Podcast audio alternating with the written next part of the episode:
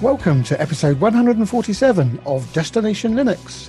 This is a podcast of opinions made up of four Linux enthusiasts talking about our passion for Linux.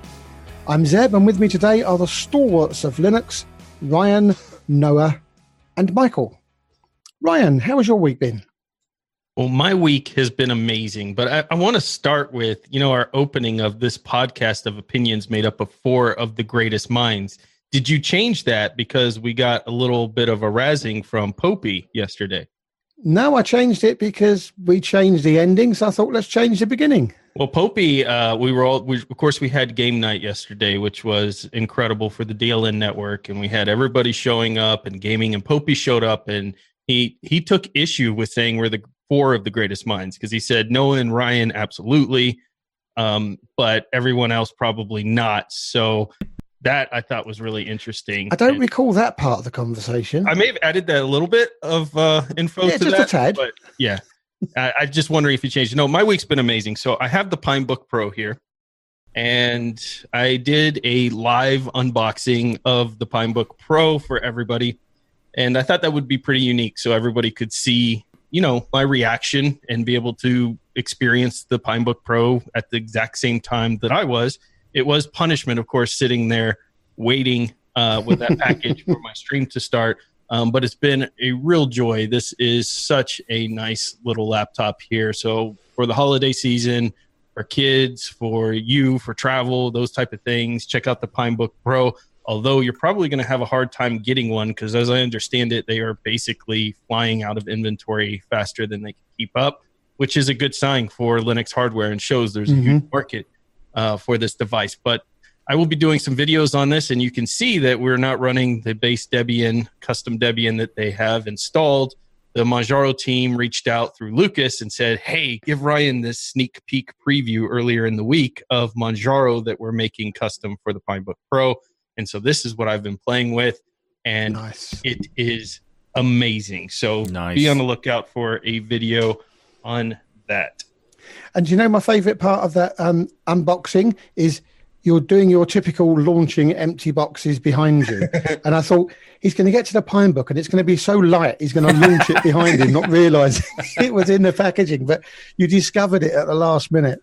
Yeah, and somebody did a quote on my uh, YouTube video because I said I don't think it came with documentation, but I don't know because I threw all the boxes, and that was like their favorite quote of the. Nice. So, Noah, tell us about your week. I've been digging a lot more into privacy. I'm trying to take my privacy more and more seriously.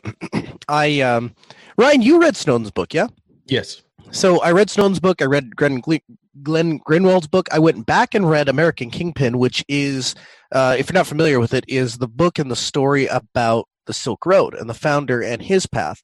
And um, all of them have government, government surveillance, privacy, and the best parts of the internet being ruined by politicians and lawmakers. Uh, Yes. it, it has all of that in common, and and so I, I I've I've been spending time um, going through developing different practices for myself. I've been making a lot of use of Tails lately. Um, I've also set up a, a, a, a Tor gateway that I'm funneling all my traffic through now, so that I can get I can choose which network I want to be on. Do I want to be on the public network, which I see is like sitting out in a mall and having a conversation in a mall, or do I want to browse the internet at my house? And to me, browsing the internet in your house should be a private thing, and sh- it doesn't matter if you have something to hide or not. It's just that should be the default. Like people should Right. start to expect not to be able to see into other people's traffic. And so I'm trying to do my part there and spread that word, and, and that's been a lot of fun. And it's uh, it's devolved into what we're going to talk about later in the episode, uh, a, a tip and trick on how to secure your device in a very easy way that all you have to do is just pull a USB device out and it wipes your computer. So if somebody were to come up and you know trying to uh, try and take your laptop away like they did Ross, you have an answer to that. That's pretty cool. Well, what's interesting is the Snowden book you talked about, and you know, I I ask, I tell people, look, read.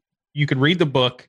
You don't have to believe everything in there. Although I think you mentioned even on your show, they're really based on all the story and things that he tells. Not a lot in there. You'd go, oh, that's just somebody given hyperbole. Um, he's he's pretty frank with everything there, including his whole entire family history in a book. But regardless, I think everybody should at least read it and you can you know uh, state your own opinions on it but it is fascinating to look into the operations kind of the inner workings of how these things um, have grown uncontrollably. And, you know, one of the things that makes me very excited is that this book has never, as, as soon as I finished it, it's never been back to my house because people keep loaning it and then they'll say, Hey, I finished it. Can I loan it to somebody else? And these are friends of mine that are not into Linux per se. They're not highly technical individuals, but they are starting to, it seems, in mass understand the importance of privacy, even if you're not doing anything wrong, right? Because there's a lot of people who love to make that quote, well, I'm not doing anything wrong. I don't care who looks at my stuff.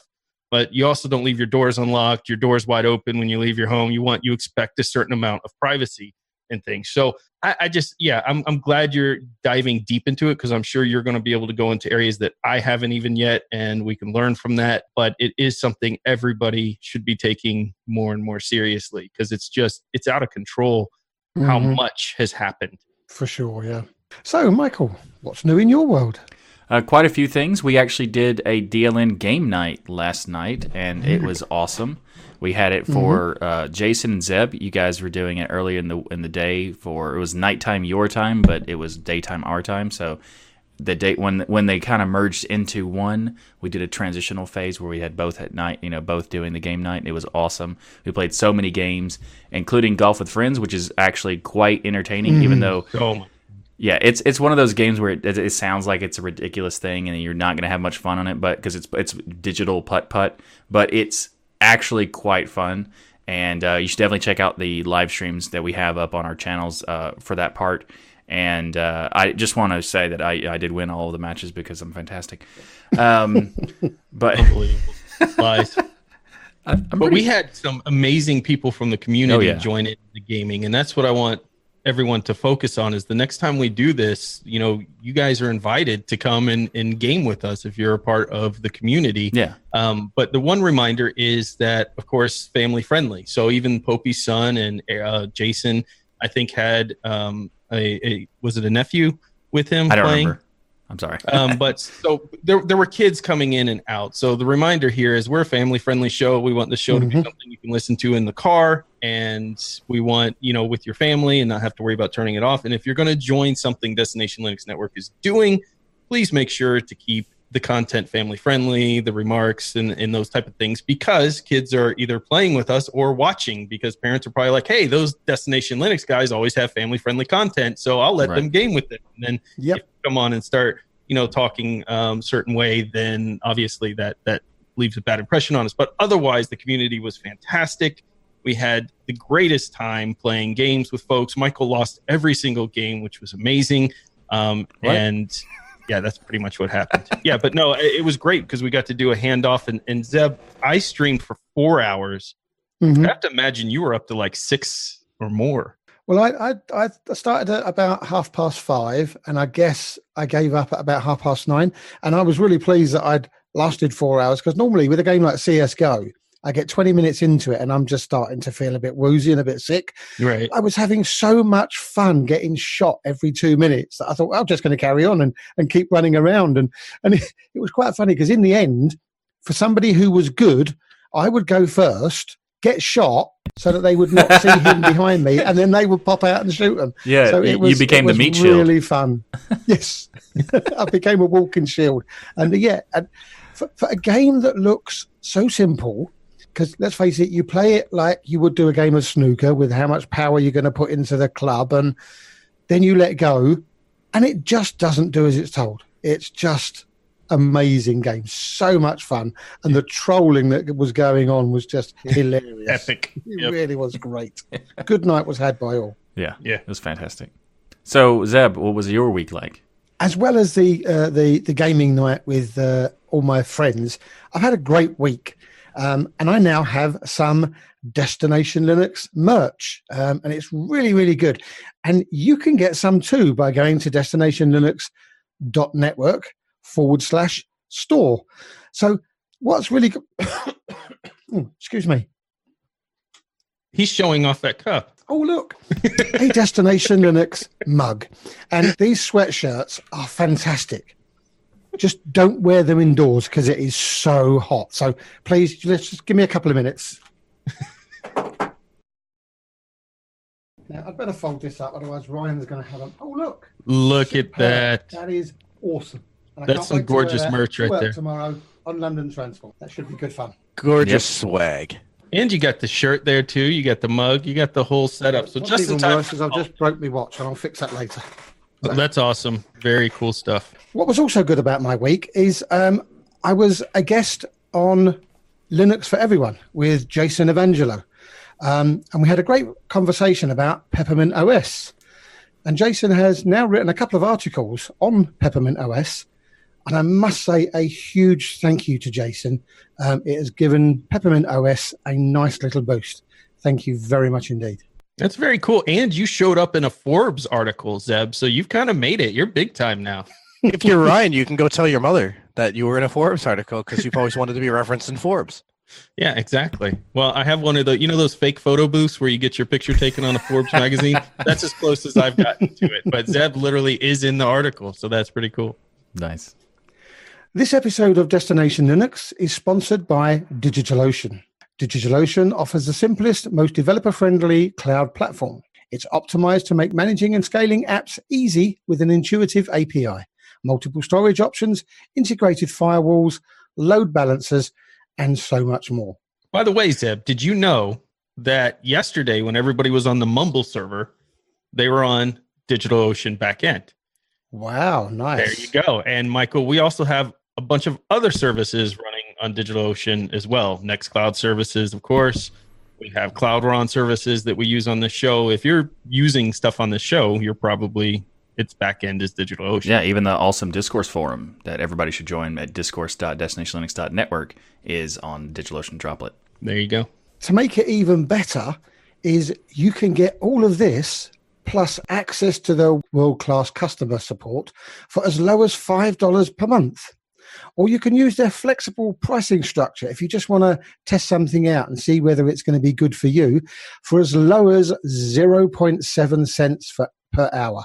And as Ryan would say, that's darn near free. So, on top of all this goodness, DigitalOcean also has 2,000 cloud agnostic tutorials to help you stay up to date with the latest open source software, languages, and frameworks. So, get started on DigitalOcean for one month free with a $50 credit by going to do.co forward slash DL. Once again, you can get started on DigitalOcean with that $50 credit by going to do.co forward slash DL. And we thank DigitalOcean for supporting this episode.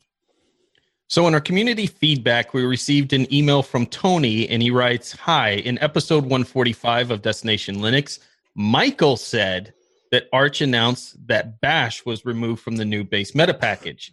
That is just not true, Michael. And Bash is a part of the new base. I'm sending this just to keep the angry emails coming. This part cracked me up because we made a joke in the last episode about all the angry emails we got about Arch.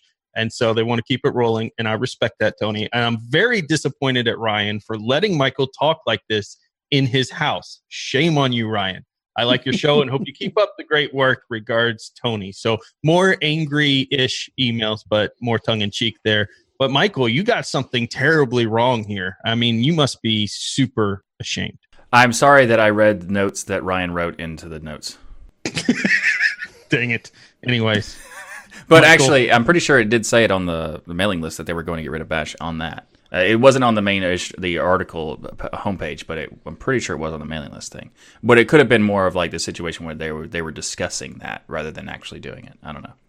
It's hard. It's hard Yeah. to pay attention to mailing lists because who reads mailing lists? exactly. All right, Michael, what else do we have from community feedback? Dave writes in, "Uh, Dear Ryan, Michael, Zeb, and Noah, I am new to Linux and your podcast. My Linux journey began with the purchase of a Raspberry Pi for my nine year old son in an attempt to give him an early computer experience like I had with a Commodore 64 when I was his age. That's awesome. Uh, I was so impressed with the Pi that I got sucked into Linux and have been tinkering here and there for mo- uh, mostly weekends for almost a year or so. My question to you is how can someone determine what open source software to trust? With the recent stories on the use of big data like Facebook, Cambridge Analytica, etc., my eyes are more open to Orwellian data gathering and surveillance by the huge tech companies now. So I get uh, I get and agree with the skepticism directed at Google, Facebook, Microsoft, etc. However, it, it is conceivable that open source software developers could produce poor quality code, which compromises security, or even malicious code that gathers information or worse. It's like I'm not a developer, but the the fact that the source code is available means very little to me because I simply do not have the skills or knowledge to evaluate the code. How can someone like me identify open source, uh, the quality of open source hardware, and avoid both poor quality and potentially malicious open source software? Are the snap stores, Flatpaks, and other repository offerings by various Linux distros considered vetted and safe? What if there is something not in the distro repository but on GitHub? So over the past couple of months, my Destination Linux uh, Destination has become a valued tool in my Linux learning journey. Keep up the good work, and I would love to know about this uh, security stuff. I'm just going to jump in from an, from from my perspective because I'm very much like Dave. I have no idea what code is around there. But what I've learned in the years that I have been around is that there are a bunch of clever people out there like Ryan, Michael, and Noah who do know how to look at this stuff. And it is constantly vetted by the community. So I'm happy that this stuff is secure and safe. And I'm sure my, my three hosts will now tell you the technical reasons as to why it is generally safe. Actually, I was going to I was kind of going off of what you were were saying. Uh, when I go into a physician's office, I don't expect to walk out of there having completed the equivalent of medical school. When I go into my dentist office, I don't expect to walk out of there knowing how to fill cavities. And when I go into my lawyer's office, I don't expect to walk out of there with a complete understanding of the law. But what I do expect is that I can go to talented people that have dedicated their lives to that particular industry and get them to come walk alongside me and look at my concerns and then judge if they're valid. And so, what I tell people, especially when we do like consulting from a security standpoint, when we get hired to go into a place and people ask that, hey, you're telling me that open source stuff is more secure, but the people from Symantec say that because they keep all of their source code private, that even if there was a vulnerability, nobody would know about it. You know, how do you address that? How do you answer that? And my answer to them is is always the same. I'm here as an industry expert to tell you that the the people that are involved in this in these kinds of things so take encryption for example. The people that work on encryption algorithms the countless interviews with bruce schneier and and and and big names inside of the inside of the security world that that that talk about these different encryption algorithms and they try and spend all you know all day trying to break these things and then when they're proven to be sound and in and individual audits come about that go and, and independently verify the the security of things like Tor and the things like uh, like Tails and things like various encryption formats. Those kinds of things you can trust in. So what I would tell you is don't worry about looking at the source. It's useless for you to look at the source because by your own admission you're not a developer. Instead, do research into if that open source project has any audits or any review or any code problems that that may have come up one of the things we're going to talk about later in this very episode is code that I think is great and it does a really good job and it works on the surface, but there are some things that concern me about it. And I did some digging, I did some looking, and the more I looked, the more my concern was justified. And I said, okay, so there maybe is a real problem here. That's the responsible way, for me anyway, to go about the process of evaluating on, on, is a given open source project valuable? Is it secure? Are there vulnerabilities? And if so what are my chances? And when you start to understand that you know cryfs great encryption algorithm great for syncing stuff to the cloud. There's no known vulnerabilities in it but it hasn't undergone an independent security audit. So what does that mean for my practices? Well that means for my practices that i'll store things on the cloud that i'm willing to be compromised. I'd like to keep them private but if they got leaked it wouldn't be the end of the world. Those are the kind of things i'm willing to use CryFS for. If I have documents or if I have files that could not get onto the internet for any sake or reason, for any any possible way, if those were to get leaked, it would be very devastating to my life. Those are the kind of things I'm not going to trust something like CryFS to to protect. In fact, security being ongoing and uh, and, and ever changing means that there is no encryption algorithm that we can say is 100% safe. There's no software that we can say is 100% secure.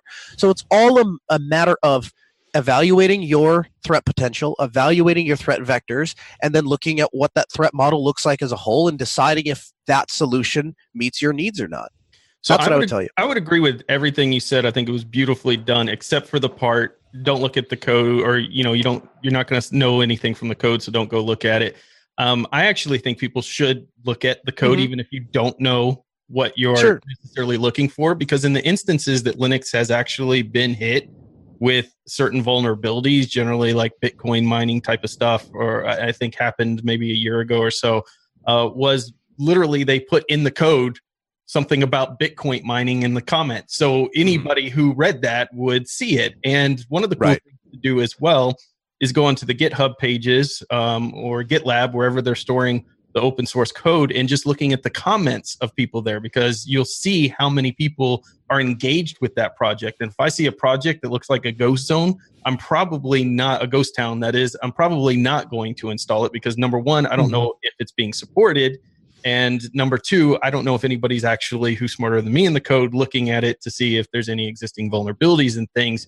And then mm-hmm. third, what's really cool option, and some people would look at this as an annoyance, and some people like this is when you're in Arch and you're using Pacman, you have the option when you're installing something to review the code right there. Now, a lot of Right. people have made jokes I've heard saying, "Yeah, nobody does that." I actually do.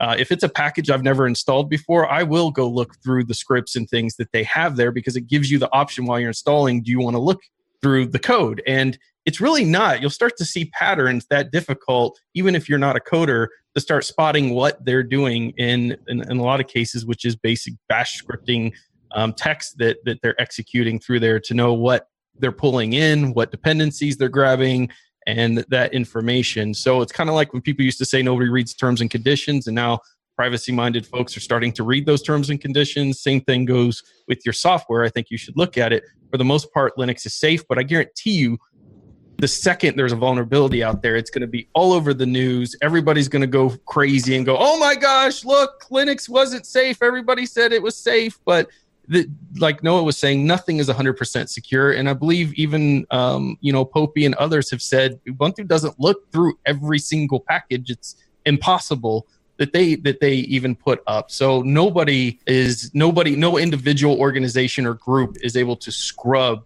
an individual piece of software to tell you it's Mhm. 100% safe. I Again, ju- from a, just, from a- just, just one just one one point of correction real quick so what i wa- what i was I, I i didn't mean don't you know shield your eyes from the code. I, I guess i wasn't saying that. I just i would never want anybody that doesn't have experience looking through code to rely on their assessment of the code for Yeah, security. If I you agree. don't if you don't understand what those programming functions do if you're not familiar with the language it, it's not a bad idea. There's nothing wrong with looking through the code but i just don't believe that it's something that you can use with any any discernible certainty of yes this is something that's safe to install or no this is not it's it's more of like uh it's like your it's like the lottery right i'm going to throw uh, i'll throw a couple coins on the table and just see if i get lucky if i happen to notice something right. um that, that i guess that would be more accurately That's what i was uh, Yeah. what i was trying to say yeah Mhm.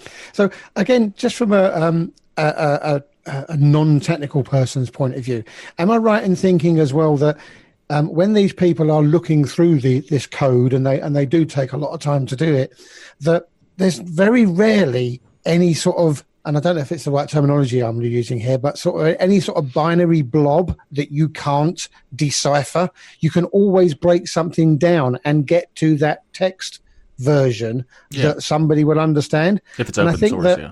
Yeah, it's yeah. So you have to see what it is they're programming.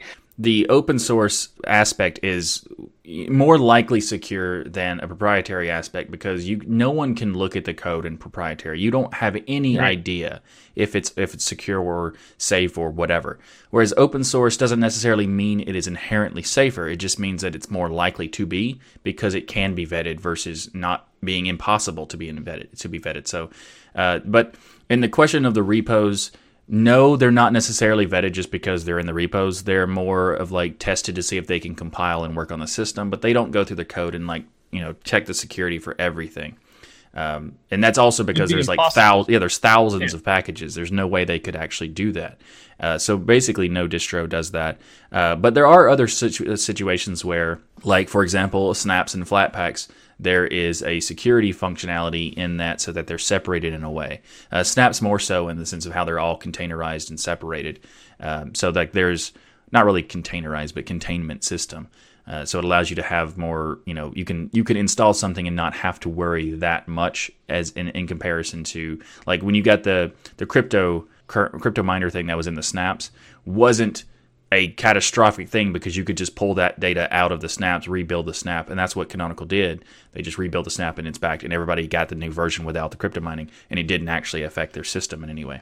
So like there's there's things like that that apply, but open source doesn't necessarily mean that it's open is safer. It just means it's more likely to be safer. And I'd also say that you shouldn't look at the term open though, like open source specifically, sure but that is actually becoming a marketing tool, tool that is used by various different companies to claim that they're claiming they're open and they're not remotely open. They're just they're open-ish, I guess. We used a portion of open source yeah. In our closed source software, so then on their webpage they'll say open source. Yeah, they'll they'll then, it's you know, I like the term because it's called open washing. So they're like pretending that it's open and it's not.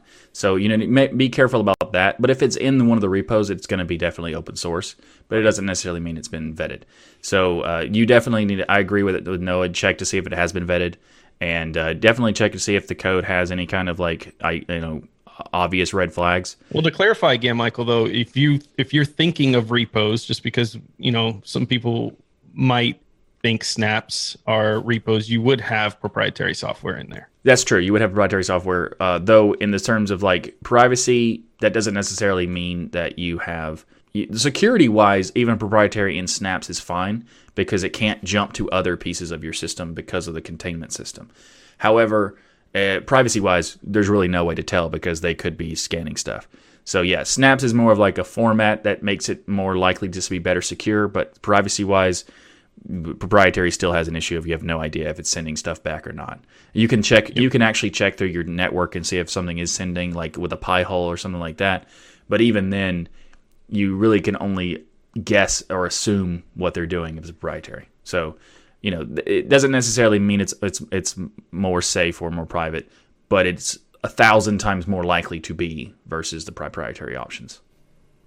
Greg writes into the show and says, Hello, Destination Linux and family. My name is Greg. I've been watching Destination Linux since episode 90. I use a lot of Ubuntu and Arch based distros on my computers. I love watching the show to get new ideas for computer experiments, and it also helps me to pass the time during my day since I'm a disabled U.S. Army veteran and unable to work. Thanks for all you do for the Linux community and keep up the great work. Sergeant Greg thanks for writing in and, and letting us know. We appreciate uh, your service. We appreciate what you've done for the country, and we appreciate the fact that you use Linux helping keep the country safe. In fact, I would imagine that using Linux, especially if you're ever stationed overseas, would be something that would be uh, uh, immensely useful, right? Can you imagine if you bought a laptop to stay in contact with your loved ones? You go over to Iraq, Afghanistan, wherever, and you're sitting out in the middle of nowhere, and all of a sudden uh, with no internet connection, you get a pop up that says, "Hey, your hard drive died or your RAM died or whatever, and swapped it, and it seems like a different system. You have to reactivate Windows." I mean, I I can't even imagine. So the yeah. ability to just have a flash drive and say, "Hey, my computer crashed. I'll just plug it and reinstall. I don't have internet. Doesn't matter. I just plug it and reinstall." And, uh, and have access to that technology would be really cool. So I'm glad that there there are people in the military that are doing that, and uh, and and of course people that are that are paying attention to the show and, and listening and being part of the community. We we really appreciate it. Yeah. Well, Greg mm-hmm. is a U.S. Army 3rd Battalion, 75th Ranger Regiment. Rangers lead the way. So this is a bad individual in the coolest way possible. in a good and, way, yeah. And yeah. he says, by the way, I use Arch. So there you go. If that's not marketing for Arch, I don't know what. I was going to say, is that why the email made it into the uh, the read because he's an Arch user? It may you realize, but you realize if you look out, if you look What's previous to that, he says, don't says, you call uh, me out. Okay. Mm-hmm. Well, it's awesome that he is because I'm, it's like the, the being a part. You know, thank you for your service. We wanted to acknowledge the effort is put into it to, to help the not only the Linux community but just society because that's awesome. But I would say that probably the the the Arch part did help a little. Rangers mm-hmm. use Arch. That's what you need to take out of this. and although what about the SEALs use? Not, although I'm not based in America, I would also like to echo that sentiment. Thank you for your service because any person who's a member of an armed forces who helps defend other people gets my thanks 24 7. Thank Absolutely. you so much. Yep. And awesome. speaking of it, uh, Nathan Wolf in our patron chat here, host of DLN, one of the hosts of DLN Extend, said, I learned Linux in Iraq in 2004. So Awesome. there you go. Maybe there's a lot of Linux going around the armed forces. So thank you for your service. So we love hearing from our worldwide community. Those three emails are perfect examples of a simple question, short and precise, leads us into great topics of discussion. We have many ways for your voice to be heard. You can send us a short email or video that may be incorporated into the show. If you use Send your video links. Say again. Nothing. Go ahead. He said if you use Arch. He does it every week to me. Send your video links or emails to comments at destinationlinux.org. Up first in the show, in the news section, we have Canonical pledges support for Raspberry Pi 4, which is awesome. Uh, we know certain flavors of Ubuntu, like uh, Ubuntu Mate, have been working on uh, having a Raspberry Pi version and other ARM device versions, uh, but it's this is now the support is going official. Uh, Canonical announced that they are officially supporting the Raspberry Pi 4, and in the article they state that Raspberry Pi has established itself as the most accessible platform for innovators, and so they will enable both Ubuntu Core and Ubuntu Server on existing and upcoming boards, which is awesome.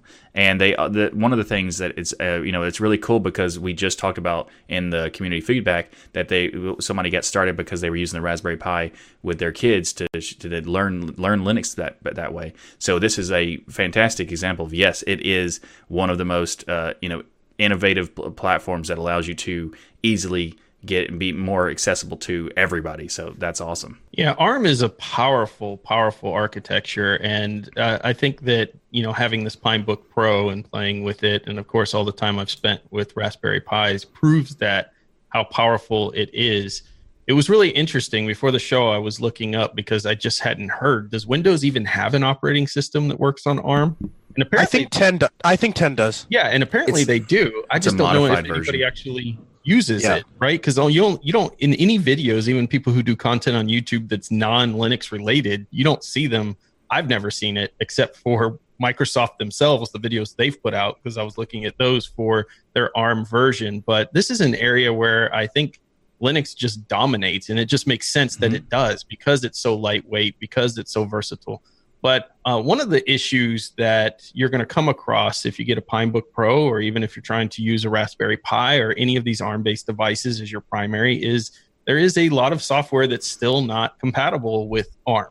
So, for instance, you know you're going to have a really hard time getting Kdenlive to work, I've, as I've found in any of even the Manjaro ARM uh, or the uh, Debian-based OS version. Whereas, for instance, something like OpenShot does work, and there are other examples like this where there's just not as much software that you can get readily available. So, Canonical throwing their official support behind it hopefully means we'll also get some push into the software packages. And Snap saves the day here, by the way, because there are so many packages from a Snap standpoint you can run that I found, which has helped tremendously in being able to really test out on the Pinebook Pro, for instance, if I could utilize this machine as a primary machine. Now, of course, I don't mean video editing and that things, but primary from you know uh, programming, from being able to uh, write documents, you know, browse the web efficiently and quickly, uh, watch videos and that type of thing on the device. So I'm very happy to see them throw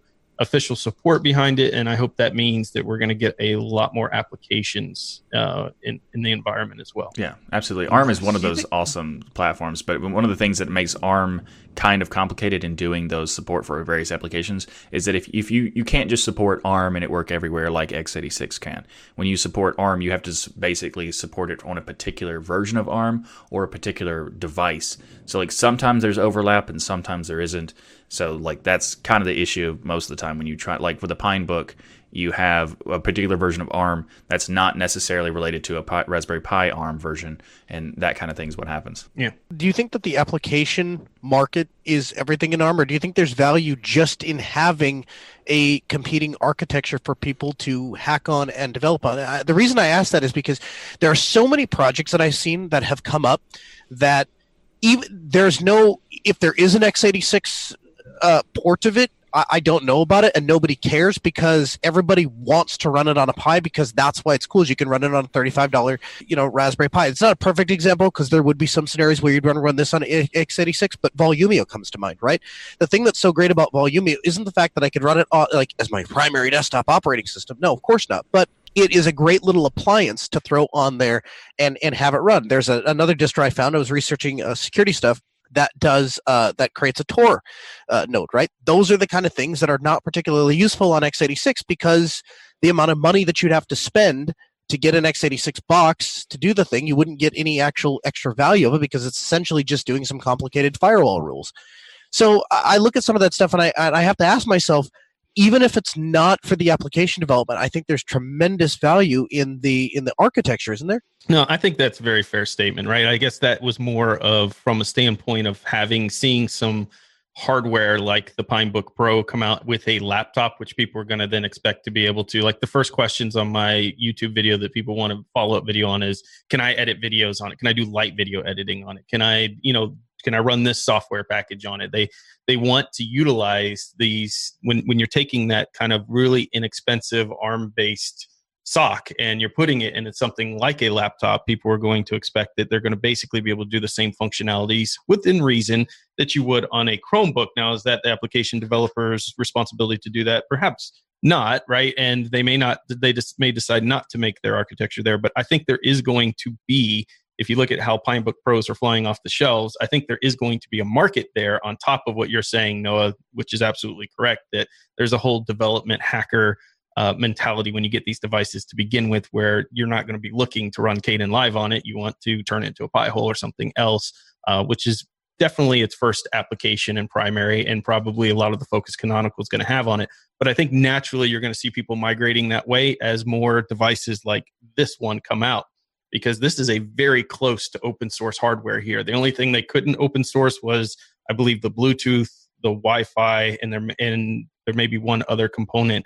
Um, and that's just because if they did that, then you wouldn't have Bluetooth and Wi-Fi. But mm-hmm. everything else is the specs, how they built the machine, all right. of the behind the scenes are all open source on it. So I think there's a big market here for this. And I think the more big names like Canonical that get involved in it, the more it's going to grow. Absolutely. Red Hat 8.1 has been released. Red Hat 8.1 is the new version of their enterprise Linux operating system. And of course, if you are a Red Hat fan, as I am a Red Hat fan, then you understand that when Red Hat 8.1 comes out, uh, it, actually, even when Red Hat 8 comes out, it's one of those things that you know you got about seven to eight years of where you have to start moving people off of seven and onto eight. So, to the next six to seven years, we'll probably get around to that. but uh, obviously, any new installations would be using 8.1. And while this is a point release, there are some important things uh, from their what they're calling their mission standpoint, since this was the first release as part of their consistent and predictable release cycle. 8.1 was released right on time, and they'll be continuing to stick to the minor releases every six months as the standard.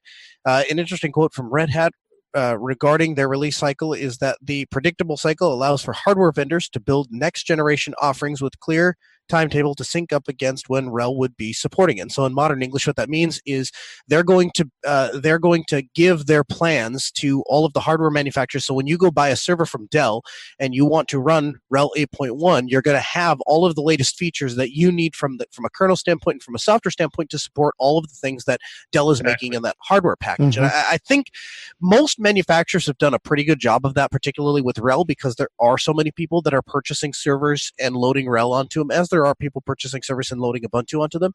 But it's it's an important function that the software company talks to the hardware company and communicates that message. It's important yes. that the hardware company is aware of that because one of the things that can be very frustrating for system administrators and system integrators and solution providers is you go out to the field, you go to install the server, that network card doesn't quite work right or whatever, you call Dell, they say, oh, it's a Red Hat problem. You call Red Hat, oh, it's a Dell problem. And you go back and forth, right? Hmm. and of course, that would happen with Microsoft and Dell or Microsoft and Lenovo or whatever. What you're seeing here is a is is a is a is a very clear intentional effort on Red Hat's part to ensure that you don't experience those kinds of things as a system administrator. I've said I've said this before, I'll say it again. I believe that Red Hat is one of those companies that, you know, back in the 80s nobody ever got fired for buying IBM in in in the in in the 2000s and in 20 2019 right now we're at a point where nobody gets fired for for purchasing RHEL. If you purchase RHEL and put it on quality hardware, you know you're you're doing the best thing you can for your for your IT infrastructure. They've enhanced uh, CVE or common common vulnerability exploit uh, they have remediations and added kernel level memory protection along with application whitelisting tech. Finally, with a heavy focus on security, they're adding addition, additional uh, container centric SE Linux profiles so you can create more tailored security policies controlling how centralized systems access their system resources. And uh, if you go back and look at um, some of the interviews I did when we were at Red Hat Summit, um, those are on I think they're on. I don't think they're on the Ask Noah channel. I think they're on the Mindrip Media channel. We go to YouTube.com/slash Mindrip Media. Check out those interviews. And one of the, I think it was Chris Wright that we talked to, and he starts talking about the new security threat model that we now face with these container technologies. Right? We originally went to them because we thought, hey, we package into one thing, we put them into a universal container, and now they can run on anything. That's a great idea in principle, but there are some major security things that have to be thought about. And Red Hat is taking a very active approach and going back and revisiting that and trying to make sure that all of those best practices are in place and that everybody that implements those technologies is aware of those best practices. So I think that's pretty cool. So this is the first release that includes the RHEL development cycle that includes projects uh, more directly from Fedora, CentOS, and, and CentOS Stream. Uh, the Red Hat Universal Base Image and Developer Subscription version. So this is basically, again, we talked about this when, when RHEL was first released, but RHEL 8 was first released, but they're basically going to a, you can get on two different trains. And one train is the fast moving cycle, and the other one is kind of the slower, more stable cycle. But no matter which train you're on, the base, you have this co- solid common base to build upon, and that's always going to be the same for everybody. So they're not giving up any of the reliability and stability that you've come to expect from Red Hat. If, if that's you and that's the kind of user that you are, all of that's still there. It's just now they're adding these additional things so they can compete compete with the, the arch fanboys of the world and the Ubuntu uh, people that have every six months. They want to do that. What they're doing is Red Hat's going to do it better. Red Hat's going to do it faster. Red Hat's going to do it with a bigger backing. And so, so that's kind of their answer. And so maybe they'll even get people like Ryan on board. You never know, right? Right? Are you a Red Hat fan? I can't tell. No, I just uh, you know I have uh, I have a healthy appreciation for companies that do a really bang up job in Linux for. That's all. I mean, you know. this was really interesting to me. Um, you know, generally we don't cover a ton of enterprise level stuff, but what was interesting is if you recall, CentOS went um, rolling, right, or semi-rolling, I guess you should say. And and a lot of people said, well, wait a minute, that's kind of Fedora's territory where you're going to pull pieces from. And I thought they clarified this pretty well in uh, their discussion. So they break it down like this: Fedora provides an opportunity for developers to engage with the future of Linux kernel and encourage participation to shape the leading edge of the operating system whereas CentOS Stream provides an ecosystem developers with a rolling preview of what's next to come on Red Hat Enterprise Linux. So helping them build production application with the future in mind. So if you were confused, like I was, frankly, with where is the break between Fedora now and CentOS, that to me explained it really, really well there. So now we get to a part of the show of a, a part of the show where there is so much love, it's overwhelming because let's face it, Microsoft hearts Linux. Yep. so much so. Yep. So much so that they're going to give us a copy of their Edge browser. Yes. So yes! now we can all run Microsoft Edge on Linux. Finally. Now, isn't we too on, can use Edge to download Firefox. But it's based on Chromium. GetFirefox.com, the only address I've ever entered into Microsoft Edge. yeah. But but the problem with this is this new Microsoft Edge browser is based on Chromium. So now you've got Bruce. one of the biggest companies out there trawling your system, grabbing data based upon an, a browser from Google, who we know that they're capturing every single move. I don't think I've met a single person who has said, yeah, this is going to be great. This is going to be good for Linux. Let's get this moving and let's get this working.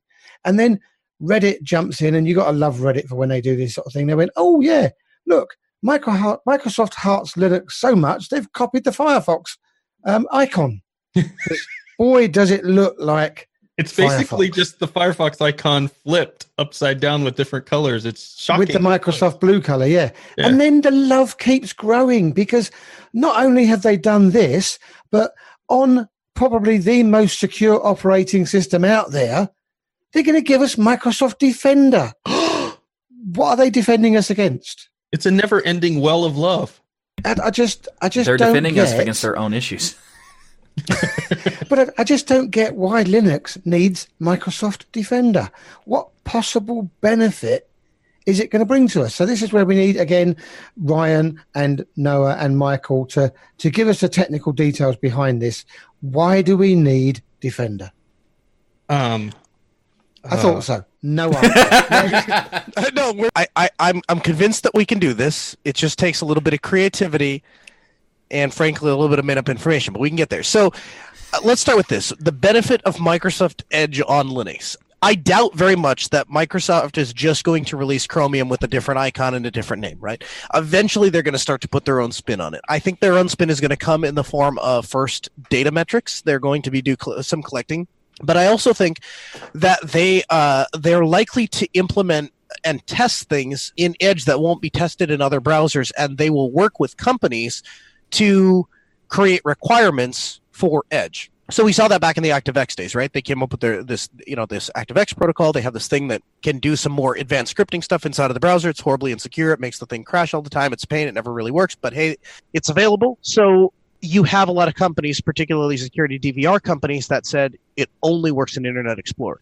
From that perspective, I think it's beneficial to Linux because there's going to be a number of software applications. There's going to be a number of sites that are going to be optimized specifically for Microsoft Edge, if only because Microsoft is such a large company, has the capital, has the expenditure, has the brand reputation to go into businesses and say, hey, if you're going to deploy across a hotel chain for 700,000 hotels, you'd probably want to use a browser that has some industry support. And good luck ever getting somebody on the phone at Google. Microsoft, we're here to help. I think there's a model in there somewhere. How valuable it is, meh. At the end of the day, we're still operating on web standards, so I don't know. But th- that's the first thing that comes to mind is we will have access to the same software package as everybody else. And so we will never we won't be the outsiders if you're running linux on the desktop. So i think there's a small win there. I also think there's a win in that microsoft clearly is interested in extending an olive branch to developers right? If you looked at the questionnaire that they sent out it was a lot of questions about web developers and what they want and what their expectations are and you know what their activities are and what they use linux for so I think that general interest in Linux is good, even if in this case it results in essentially a no-name fluff thing. As far as Windows Defender, uh so I can take this one. oh, Um, good, good, By, good. by the way, great point on um, the whole kind of releasing software that only will work probably on this new browser version because we've seen Google do this, right? If you go into, say, Google Docs for whatever reason, maybe you just hate yourself, and you use their services and you use Firefox browser, things like cut and paste and keyboard shortcuts uh, with the mouse are disabled. And that to me is purpose. They, they do this on purpose. That's They did. my opinion but um, and YouTube tends to upload slower and other things that they do with their services that if you have that Chrome browser speeds it up.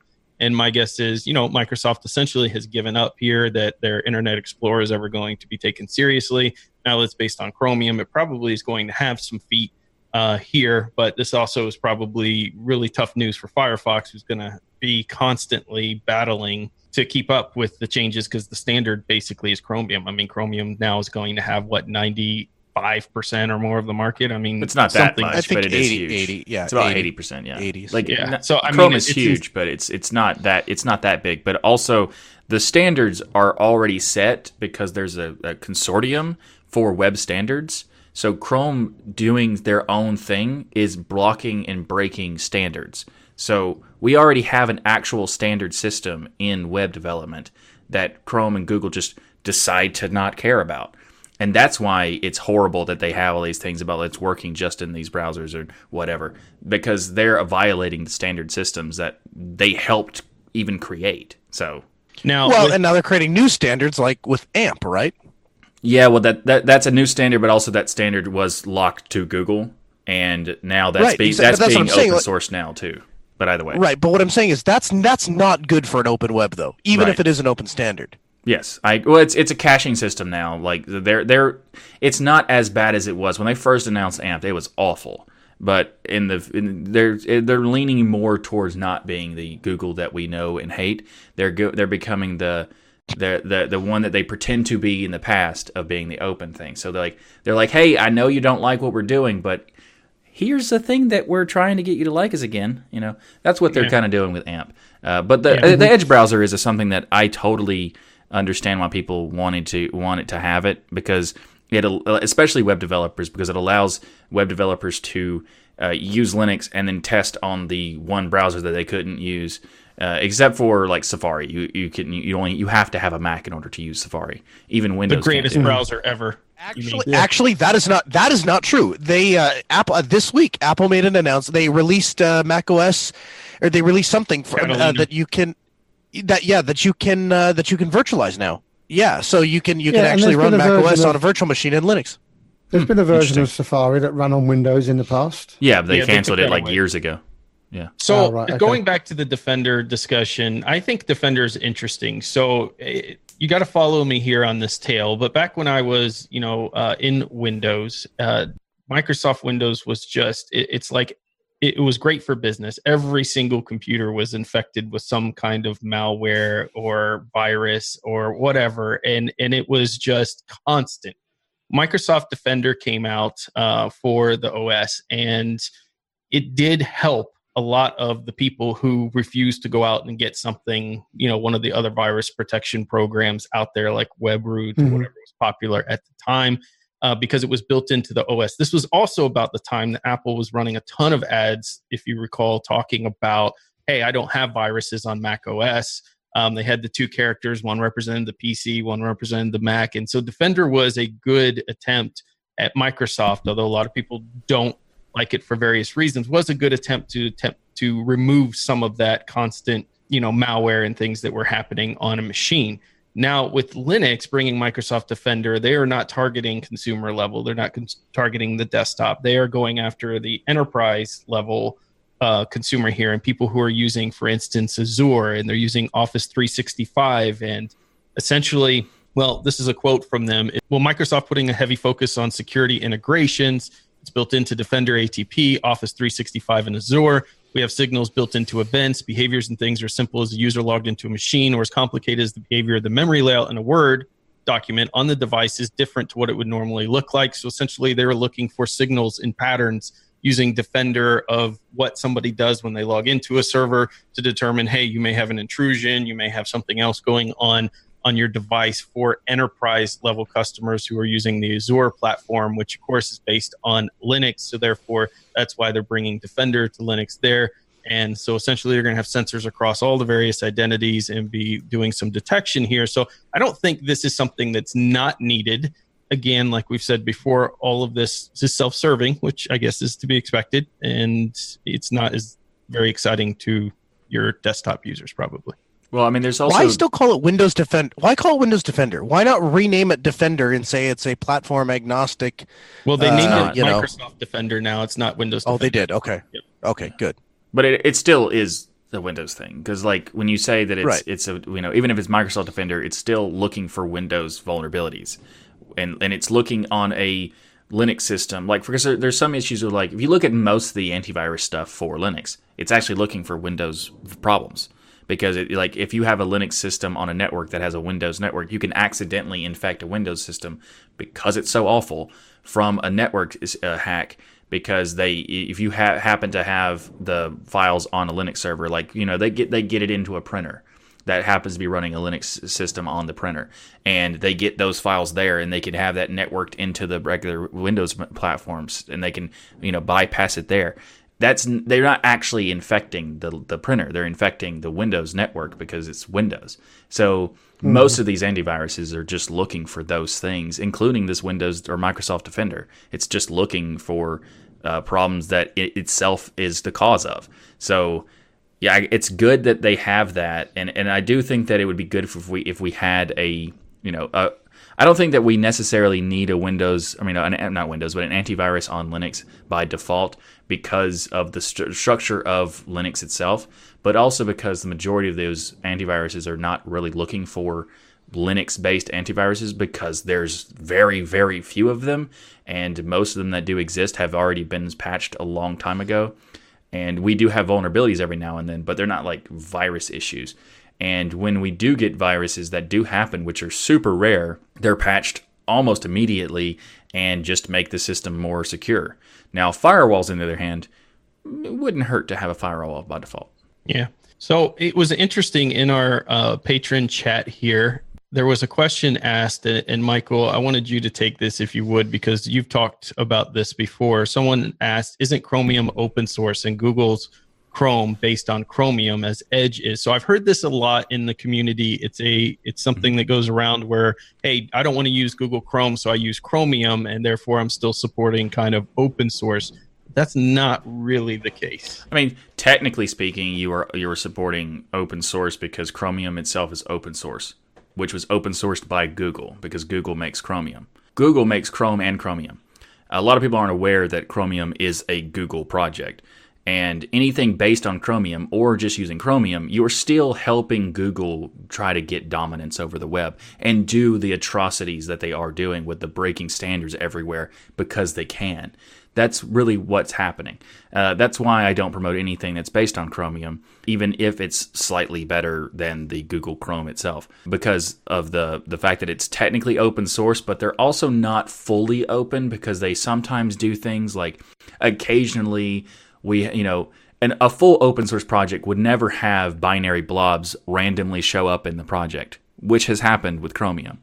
And there's also like trademark uh, restrictions when you use chromium and that kind of thing. Mm-hmm. so and the, the, first thing chromium asks you when you load it is sign into your google account. So there's yeah. a lot of integration with google right in chromium. So i don't view chromium brave browsers and others that are based on chromium as a good alternative honestly to firefox. Firefox is yeah. where people need to be. Firefox is the best browser possible for anyone who cares about privacy or security or just the open web in general, just the web in general, because otherwise, using Chromium or Chrome or anything based on Chromium is just perpetuating the awful standard breaking stuff that Google wants to do.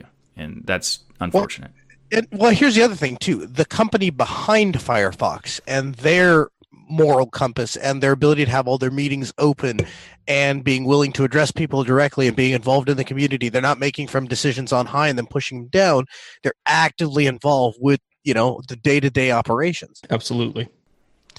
The PinePhone pre-order launch is upon us. While many are starting to get their hands on the Pinebook Pro laptops, I personally have ordered mine. It is not here yet, of course, because I just get it on the last uh, purchase date, but I think it'll be here sometime in December.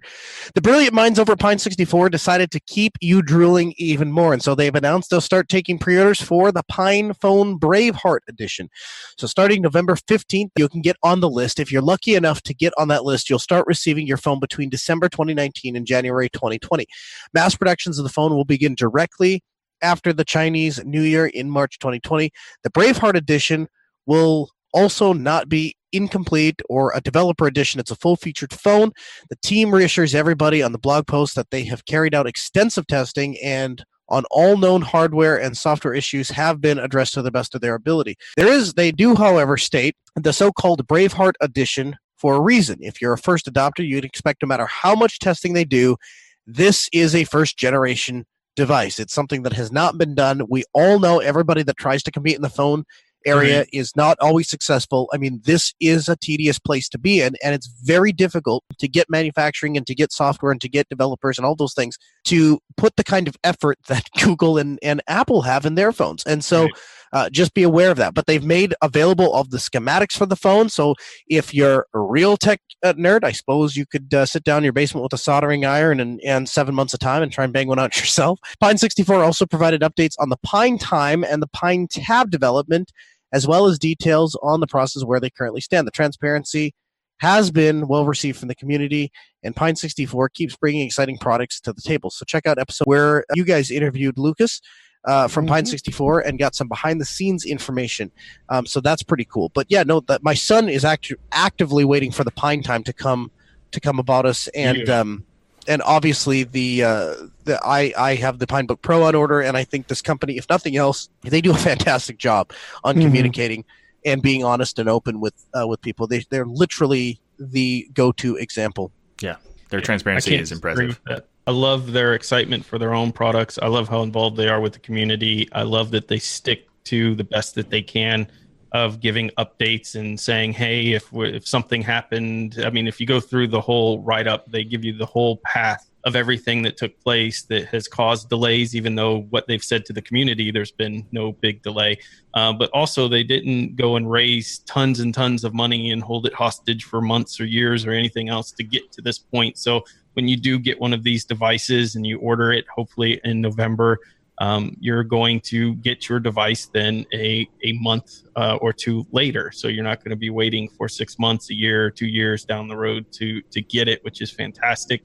And i love the products that they they create. I think that you have to keep in mind though like this is one of the difficult things about doing videos on the pinebook pro is the price points that they release these devices. So you can't go take the latest pine phone and compare it to your you know latest samsung device yeah it's not uh, a massive feature. flagship yeah yeah this isn't a flagship device so you do have to keep in mind the price points and what they they are developing but for what it is it's incredible yeah, I think it's uh, and the fact that it's only like $150 for the phone is uh, is just amazing. And so I hope to be a part of the the Braveheart edition uh, batch uh, because I I can't wait to get it. So hopefully I can get it in time and it doesn't sell out before I get the chance to do it.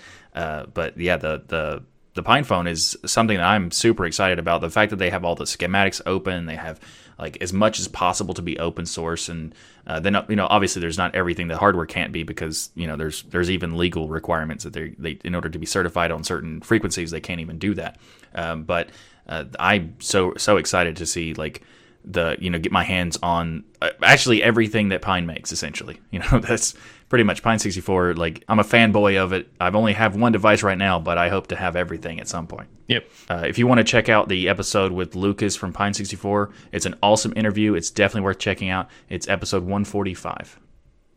So AMD has decided that they're not they haven't quite had an exciting enough year for everybody. So they went and unveiled a new Threadripper this week this has been one that a lot of people have been waiting for and excited about is getting a third gen Threadripper. So giving hardware enthusiasts what I call the geek sweats.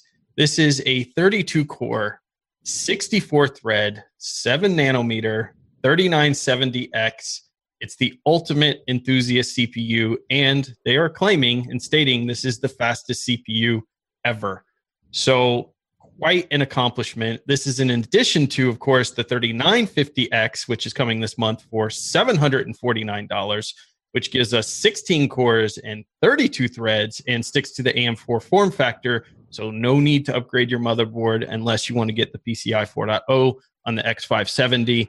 Um, but otherwise, you could just use this in any AM4 form factor that supports it in the BIOS, and you could check your uh, motherboard manufacturer see if they have a release for that. If you're interested, Unfortunately, however, those who have the current Threadrippers, like Zeb, our very own Zeb running a Threadripper, uh, will have to upgrade to the new TRX 40 motherboard to try out the third gen of the Threadrippers. So, uh, Zeb, I know that uh, you like to do a lot of caravan smashing with that Threadripper. To get the next gen, you're going to have to upgrade your motherboard there. The cost of the motherboard will be on top of the $1,999 price tag. So when I say wow. this is an enthusiast CPU, this truly is an enthusiast CPU. Uh, finally, if looking something a little less crazy than the 32 core Threadripper, you can pick up the 3960X, which is a Threadripper as well, but 24 cores and 48 threads, 140 megabytes of cache, which nice. is insane. Go look at the i9s and look at how much cache they come with. I think it's 16 megabytes of L3 cache. Wow. That's a so, huge um, difference. This is insane. And this one comes in at $1,399. Uh, all of this in time for the holiday season. So if you're friends with somebody like, say, Noah, like I am, he would probably send a gift like this to me. And I'm thankful to have friends like Noah that will do that.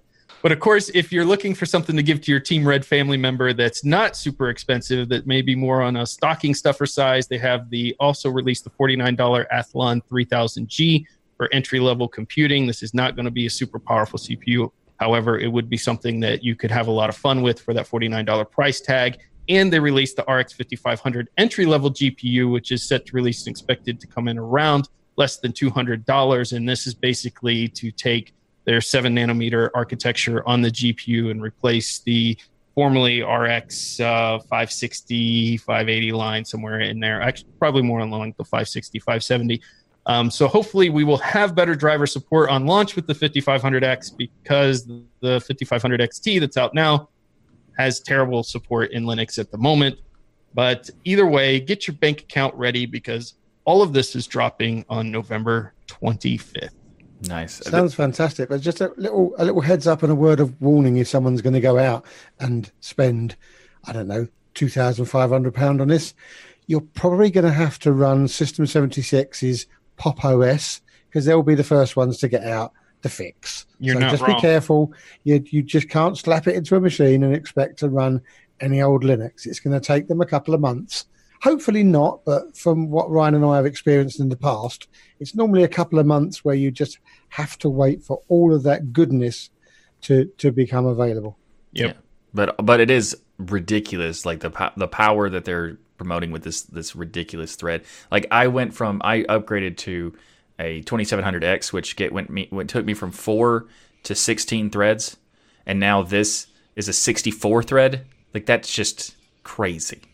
It's insane, and that shows the power of seven nanometer. Right, they can fit more on the uh, die than they could ever before. So th- this is just it's an incredible innovation. And as I understand it, and I don't dislike Intel, I'm a huge AMD fan, as you guys know, but Intel is struggling still to get their 10 nanometer out, which was back in 2008 when they announced it. So they're still struggling to go on 10 nanometer. AMD's on 7 nanometer.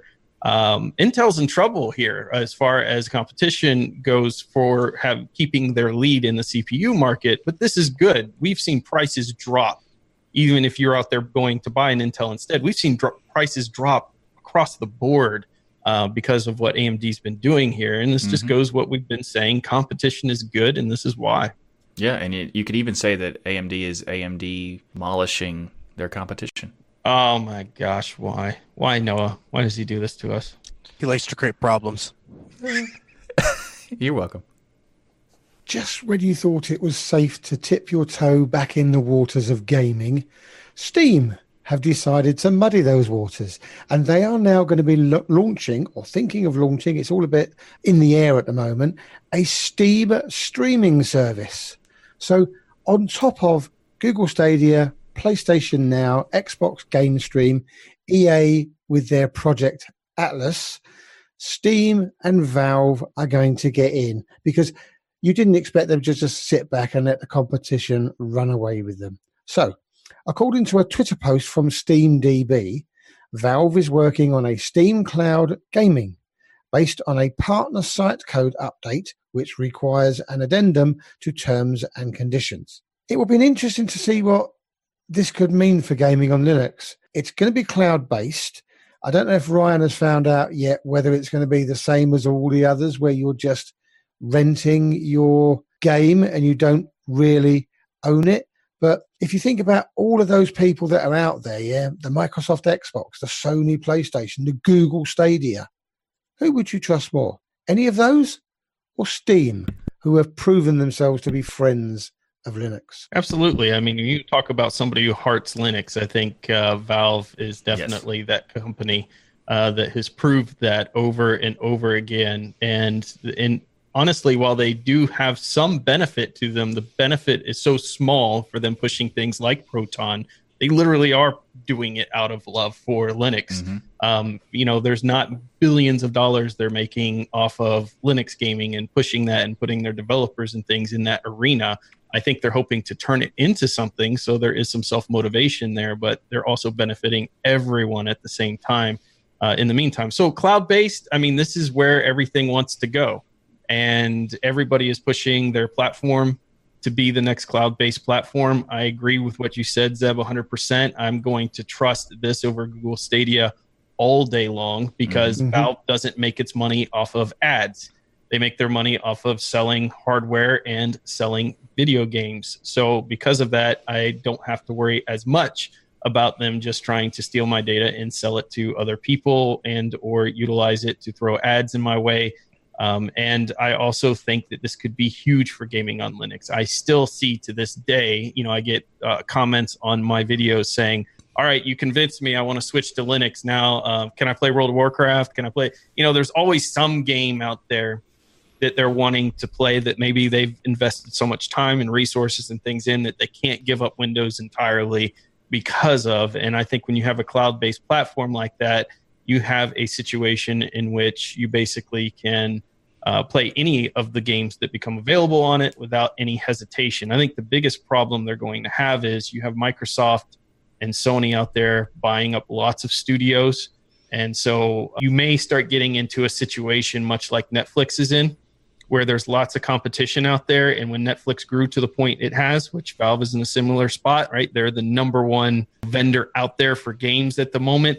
Disney and everybody's starting to pool all of their content from Netflix to make their own streaming service, and yep. you're not going to have access to all that stuff anymore. So you're probably, you know, Steam is and Valve is gearing up for a interesting road because there's lots of competition and there's going to probably be a lot of um, people buying up studios and not allowing their games to show up on Steam. Uh, I would guess, anyways, in the future. Well, there's also stuff like uh, Epic's Epic Games is doing the same kind of thing with their store. Like they they do an exclusive deals and stuff like that too.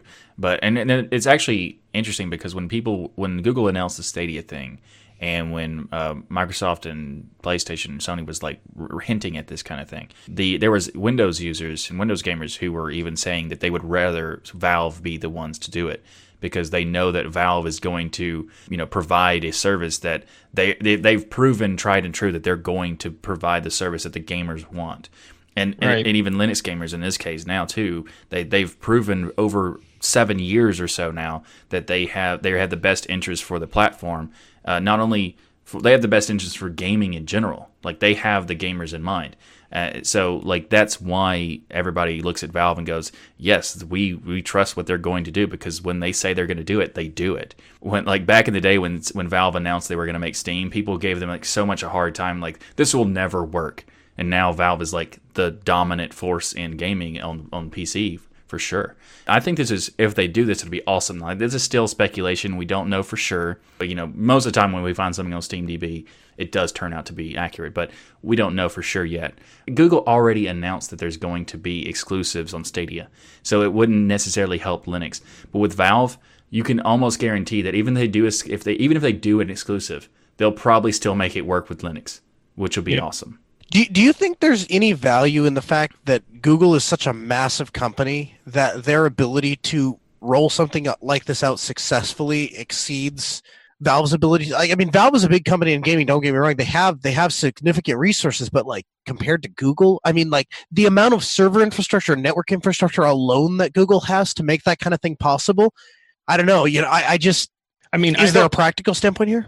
I, I, don't disagree with your thought process there, but you have to think about Google and just how unsuccessful it's been. I mean, there, there's a website that's based on when when I'm talking about unsuccessful, I mean with new product mm-hmm. launches mm-hmm. and really standing behind something. So naturally, you think, yeah, I mean, Google has endless amounts of money to throw at something to make it successful. But there's a whole website dedicated to all the projects Google announced and then abandoned, mm-hmm. and it just scrolls, mm-hmm. scrolls and scrolls the, the thing with Google is they give up really fast on products if they don't take off immediately. And when they what they decide is something that has taken off, basically is you know it goes viral in some massive way that makes them huge amounts of cash. Otherwise they give up on it abandon it and everybody's stuck. And that's what everyone has been saying not just us on this show about google stadia is the biggest fear is google's going to abandon it so um, because they abandon everything else that they start in. So I, I, mean, I think that Valve has every the gamers' hearts, like Michael said. I think they have a lot of the gamers' trust,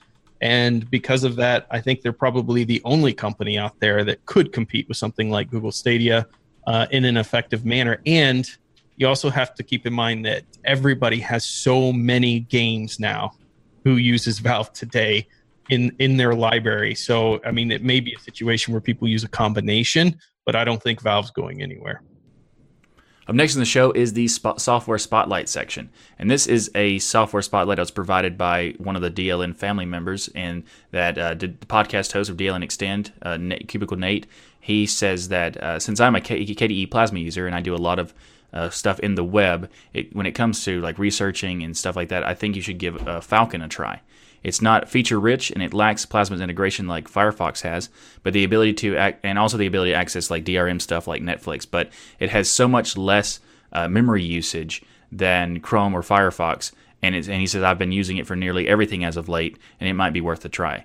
I agree that Falkon Falkon's actually my second secondary suggestion for a browser. It's the this might if I'm not using Firefox or I need to use another browser for some other reason, I'm going to be using KDE Falkon because it is it, it has all the benefits of rendering and it has and it runs the websites you know as what you want them to do but it does it so well uh, and at the same time it's so little resources that it's it's a great secondary browser hopefully it, someday it will become one of those mainstays We've got a couple of tips and tricks for the week. Um, first of all, if you want to check your disk space, use DF. Now, there's a plenty of different ways to to check disk space, and many of them uh, I think we tend to re- to to resort to the graphical utilities because that's what anybody that grew up on Windows or Mac OS is useful. But the truth is, DF is a really fast way for any terminal to to to go ahead and spit out exactly what your what your free disk space is. You can also use um, the TAC H switch, which will allow you to convert it from actual bytes over to something that's actually human readable, like megabytes or gigabytes, so on and so forth. The other thing you can use uh, is uh, you can use DU TAC H to figure out the current file or size occupation of a given folder or file or something like that. And, and, one of the things that I'll do frequently, if I'm copying a file and I'm like, I wonder if that's done, and I'm only on the receiving end, I'll use the command watch, W A T C H, space, TAC N, one. That means watch every one second. And then from that command, I'll pipe the du tac h command or the df command in, and when I watch the disk space stop being eaten up, now I know that file has finished copying. And so it's kind of a way when I'm on a remote server, I can see, hey, somebody started this command and started moving this data over here. I wonder when it's done, and I can kind of keep an eye on it that way. So both of those are very useful. The other thing I wanted to bring your attention to is a project called USB Kill. You can find it open source on GitHub. And this is a program that uh, it's an anti-forensic kill switch, which waits for a change in the USB ports and then immediately shuts down your computer and wipes the memory.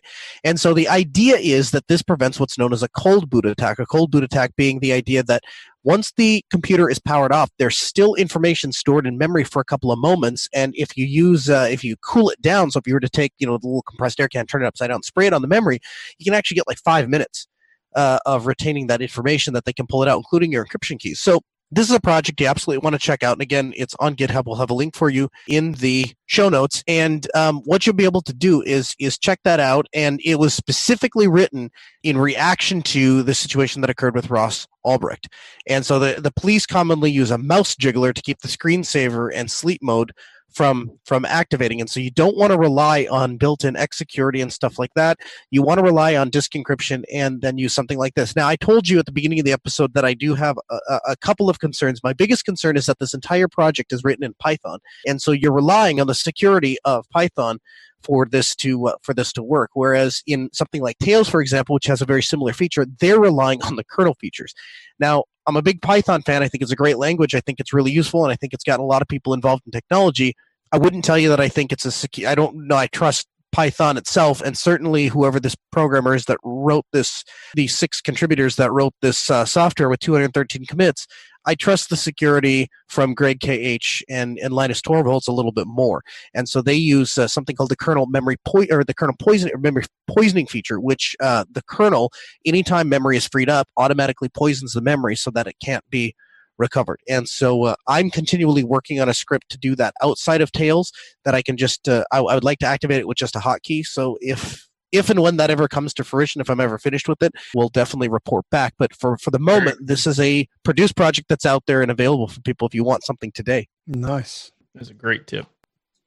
So, a big thank you to each and every one of you for supporting us by watching or listening, however you do it. Also, thank you to all of those who showed up in our chats on game night, gave us a little bit of trolling here and there, participated in the gaming, hung out with us, had a great time with the network. Thank you so much for supporting us. Seeing people show up when you're doing a stream like that makes all the difference in the world. So, we love our patrons as well and we want to give a special shout out for all of their support. We do a live show for our patrons, so you can come join us and be a part of the show. there is hours of content literally that you miss out every single week on, and you can get that content for just $1. And that is darn near free. You could find that kind of money just walking down the street and picking it up off the ground. $1 is there. And we also have several new tiers for those who want to spend some more money and have some additional perks out there. We have several new tiers available for you to check out. One of the higher tiers is going to have options for uh, discounts in the Destination Linux Net, Networks store uh, where you can get the awesome shirt and hoodie and stuff that uh, Zeb is promoting on this show because like it is like I know I'm a little biased, but it's a fantastic shirt. It so, really is. Yeah, and being a patron, you can get a discount uh, in the future when you get it in one of the higher tiers. Speaking of support, become a part of the community by going over to destinationlinux.network. There you'll find access to our our forums, our Mumble servers. We have Linux for everyone. Das Geek, This Week in Linux, Ask Noah Show, Tux Digital, Zebedee Boss, uh, and new content coming like DLN Extend, an after show podcast diving into the topics that we cover on our shows. You probably have been sitting there at some point listening to your podcast or watching on your computer and screaming at your monitor going, No, why doesn't he realize this? This is the thing. And then you're like, I want to participate in that, but I don't have time. I'm busy with work. I'm busy with kids. I'm busy with family. I'm busy with whatever. Well, guess what? We have hired people to do that, to argue with us. We've we've hired people to, to, to double check on us and correct us and show that we really are the four greatest minds ever to support and talk about Linux. So check all of that out, and you can find all of it, and you can become a part of the Destination Linux family because that's what we are. We're a family, a family of Linux breathing cult like individuals, and you can join that by going to destinationlinux.network. Check it out and become a part of the family. Love it. And so please keep back getting back to us. Um, let us know what you think or ask that burning question. Um, you can send a, a short email uh, or a video to comments at destinationlinux.org. We have our Telegram group, our Discord channel, our discourse forums, Twitter, Mastodon, and a whole host of other ways that Michael has put on destinationlinux.org forward slash contact. So please keep those um, comments coming. We love to read them, and they do make up a, a, very informative and interesting conversation on the show. So keep them coming. Finally, don't forget to join our Mumble server chat with the community, set up gaming sessions, and enjoy the Destination Linux network. If you want more content, the fun doesn't stop here. We also have our own channels that you can check out. So you can go to youtube.com slash DasGeek to check out Ryan's content where he fills your brains on hardware, software, and all things Linux. You can check out Zeb's content by going to youtube.com slash ZebedeeBoss and you can find, find him playing games like uh, Euro Truck Simulator and many other things on his Zebedee Gaming YouTube channel. You can find my content at tuxdigital.com, where I do an in-depth weekly Linux news podcast called This Week in Linux, and other Linux-related content sometimes. Uh, Noah, you can find his on the Ask Noah Show, where he does a weekly talk radio show at 6 p.m. Central on Tuesdays. You can join him, and he'll answer your questions and uh, tech questions live. And uh, be sure to go to destinationlinux.network to find out all the other content on the shows, like Linux for Everyone and DLN Extend, and many more to come. So, yeah, and also be sure to uh, like that smash button and share the show on social media. Everybody have a great week. And remember that the journey is important when it brings you to the destination the next network. well said. Nice. I like it. Thanks, everyone.